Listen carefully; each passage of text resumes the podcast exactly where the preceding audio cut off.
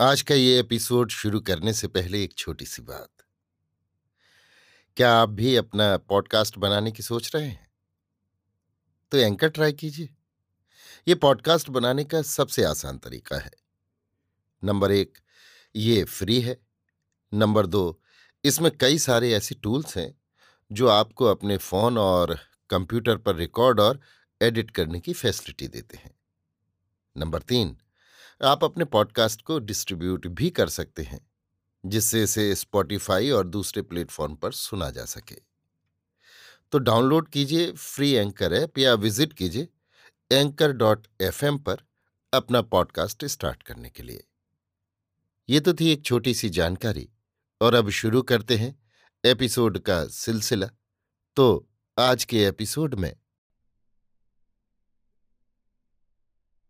लीजिए सुनिए। लियो टॉलस्टाई की लिखी कहानी, क्षमादान। मेरी यानी समीर गोस्वामी की आवाज़ में। इस कहानी का हिंदी रूपांतर किया है मुंशी प्रेमचंद ने। दिल्ली नगर में भागीरथ नाम का युवक सौदागर रहता था। वह उसकी अपनी दो दुकानें और एक रहने का मकान था। वो सुंदर था।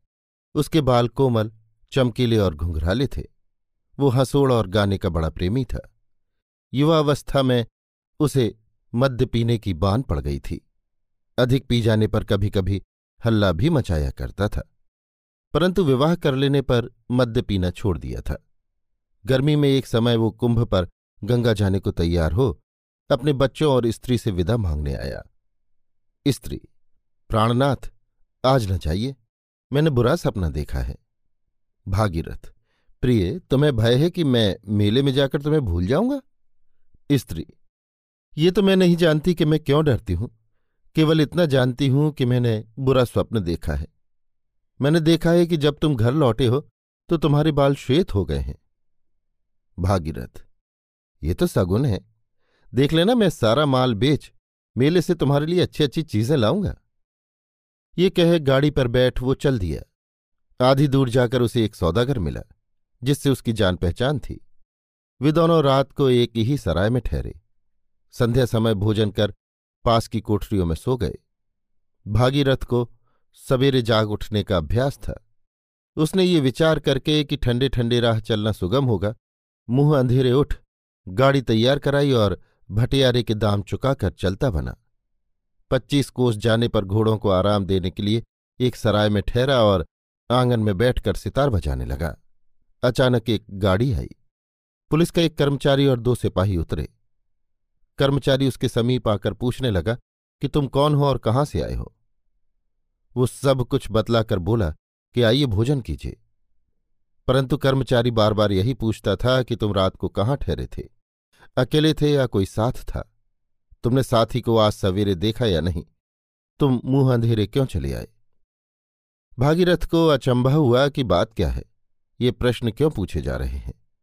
बोला, आप तो मुझे इस भांति पूछते हैं, जैसे मैं कोई चोर या डाकू हूँ। मैं तो गंगा स्नान करने जा रहा हूँ। आपको मुझसे क्या मतलब है? कर्मचारी, मैं इस प्रांत का पुलिस अफसर हूँ, और ये प्रश्न इसलिए करता हूँ कि जिस सौदागर के साथ तुम कल रात सराय में सोए थे, वो मार डाला गया। हम तुम्हारी तलाशी लेने आए हैं। ये कहे, वो उसके असबाब की तलाशी लेने लगा। एकाएक थैले में से एक छुरा निकला। वो खून से भरा हुआ था। ये देखकर भागीरथ डर गया। कर्मचारी, ये चुरा किसका है? इस पर खून कहाँ से लगा? भागीरथ चुप रहा। उसका कंठ रुक गया। हिचकता हुआ कहने लगा, मेरा नहीं, मैं नहीं जानता। कर्मचारी, आज सवेरे हमने देखा कि वो सौदागर गला कटे चारपाई पर पड़ा है। कोठरी अंदर से बंद थी, सिवाय तुम्हारे भीतर कोई न था। अब ये खून से भरा हुआ छुरा इस थैले में से निकला है। तुम्हारा मुख ही गवाही दे रहा है। बस, तुमने ही उसे मारा है। बतलाओ किस तरह मारा और कितने रुपए चुराए हैं? भागीरथ ने सौगंध खाकर कहा, मैंने सौदागर को नहीं मारा। भोजन करने के पीछे फिर मैंने उसे नहीं देखा। मेरे पास अपने आठ हज़ार रुपये हैं, ये छुरा मेरा नहीं है। परंतु उसकी बातें उखड़ी हुई थीं। मुख पीला पड़ गया था और वो पापी की भांति भय से काँप रहा था। पुलिस अफसर ने सिपाहियों को हुक्म दिया कि इसकी मुस्कें कसकर गाड़ी में डाल दो। जब सिपाहियों ने उसकी मुस्कें कसी तो वो रोने लगा। अफसर ने पास के थाने पर ले जाकर उसका रुपया पैसा छीन, उसे हवालात में दे दिया। इसके बाद दिल्ली में उसके चाल चलन की जाँच की गई। सब लोगों ने यही कहा कि पहले वो मद्य पीकर बकझक किया करता था, पर अब उसका आचार बहुत अच्छा है। अदालत में तहकीकात होने पर उसे रामपुर निवासी सौदागर का वध करने और बीस हज़ार रुपये चुरा लेने का अपराधी ठहराया गया। भागीरथ की स्त्री को इस बात पर विश्वास न होता था। उसके बालक छोटे छोटे थे। अभी एक दूध पीता था। वो सबको साथ लेकर पति के पास पहुँची। पहले तो कर्मचारियों ने उसे उससे मिलने की आज्ञा न दी, परंतु बहुत विनय करने पर आज्ञा मिल गई और पहरे वाले उसे कैद घर में ले गए। ज्यों ही उसने अपने पति को बीड़ी पहने हुए चोरों और डाकुओं के बीच में बैठा देखा, वो बेसुध होकर धरती पर गिर पड़ी। बहुत देर में सुध आई। वो बच्चों सहित पति के निकट बैठ गई और घर का हाल कहकर पूछने लगी कि ये क्या बात है। भागीरथ ने सारा वृतांत कह सुनाया। स्त्री तो अब क्या हो सकता है? भागीरथ, हमें महाराज से विनय करनी चाहिए कि वो निरपराधी को जान से न मारें। स्त्री मैंने महाराज से विनय की थी, परंतु वो स्वीकार नहीं हुई। भागीरथ ने निराश होकर सिर झुका लिया। स्त्री, देखा मेरा सपना कैसा सच निकला? तुम्हें याद है ना, मैंने तुमको उस दिन मेले जाने से रोका था। तुम्हें उस दिन ना चलना चाहिए था, लेकिन मेरी बात न मानी। सच सच बताओ, तुमने तो उस सौदागर को नहीं मारा ना? भागीरथ, क्या तुम्हें भी मेरे ऊपर संदेह है? ये कहकर वो मुँह ढांप रोने लगा। इतने में सिपाही ने आकर स्त्री को वहाँ से हटा दिया और भागीरथ सदैव के लिए अपने परिवार से विदा हो गया। घर वालों के चले जाने पर जब भागीरथ ने यह विचारा कि मेरी स्त्री भी मुझे अपराधी समझती है तो मन में कहा, बस, मालूम हो गया।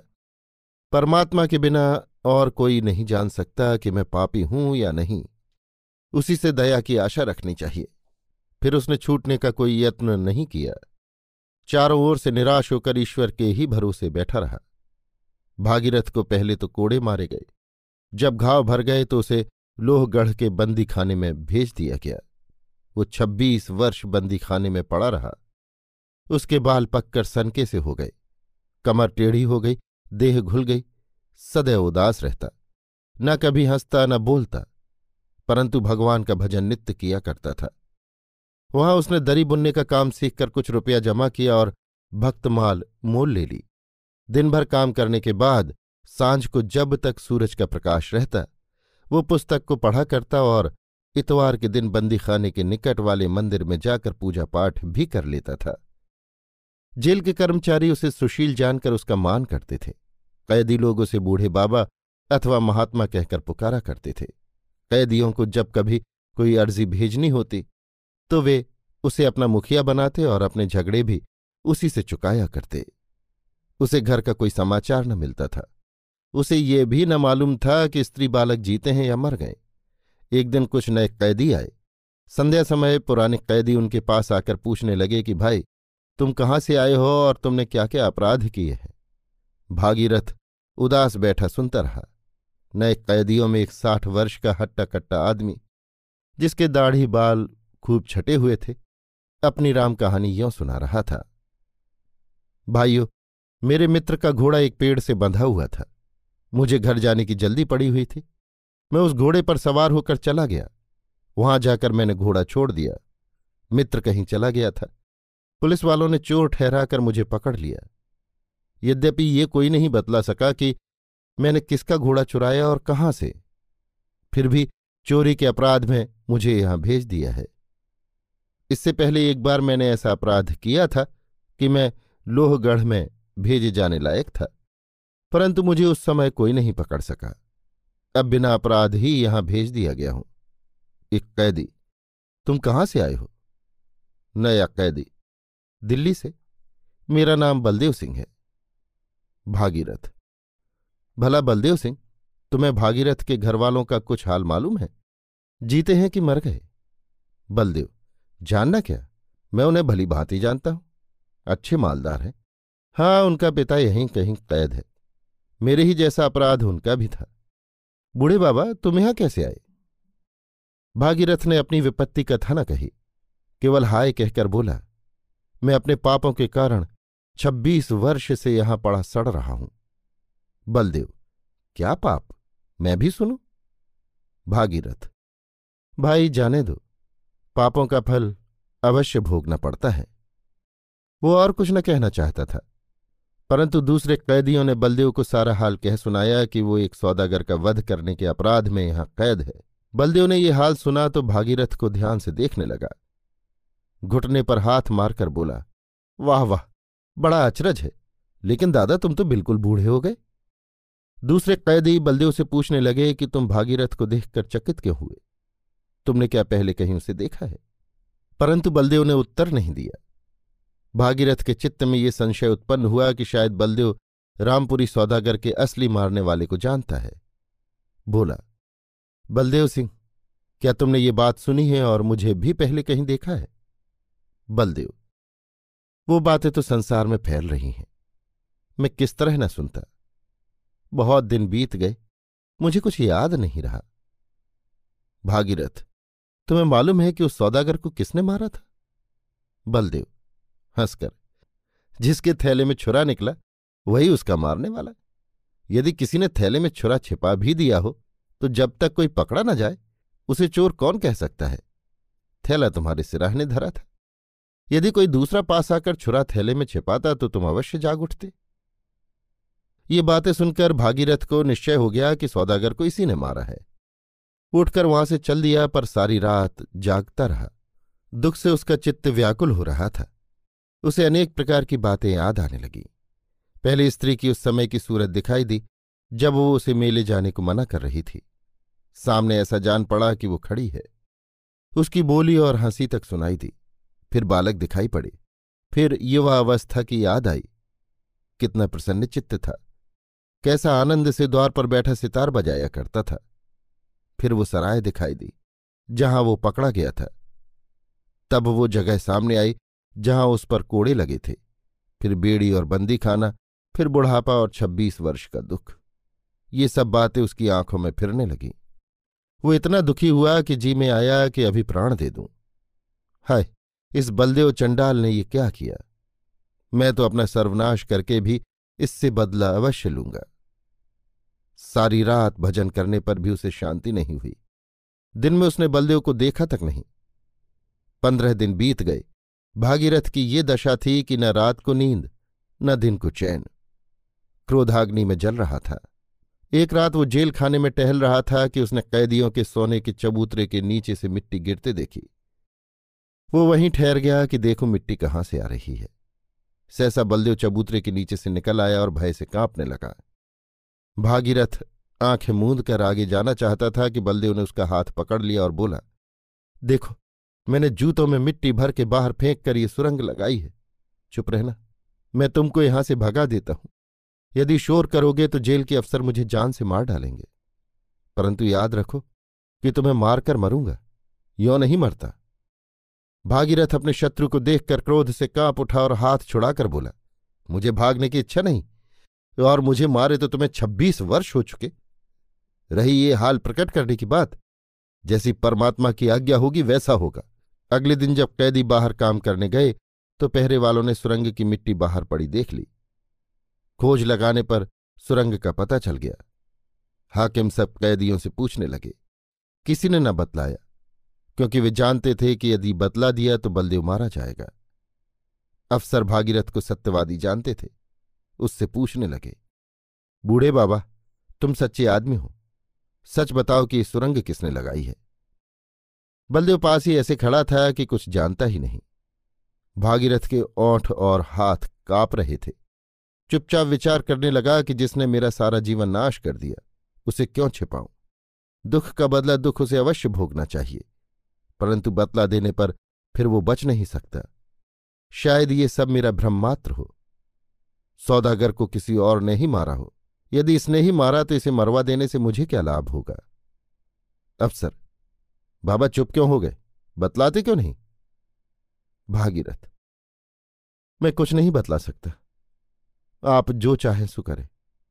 हाकिम ने बार बार पूछा, परंतु भागीरथ ने कुछ भी नहीं बतलाया। बात टल गई।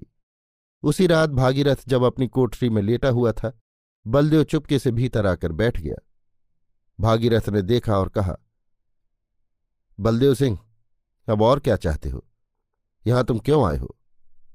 बलदेव चुप रहा। भागीरथ, तुम क्या चाहते हो? यहाँ से चले जाओ, नहीं तो मैं पहरे वालों को बुला दूँगा। बलदेव, पाँव पकड़कर, भागीरथ मुझे क्षमा करो क्षमा करो। भागीरथ, क्यों? बलदेव मैंने ही उस सौदागर को मारकर छुरा तुम्हारे थैले में छिपाया था। मैं तुम्हें भी मारना चाहता था, परंतु बाहर से आहट हो गई। मैं छुरा थैले में रखकर भाग निकला।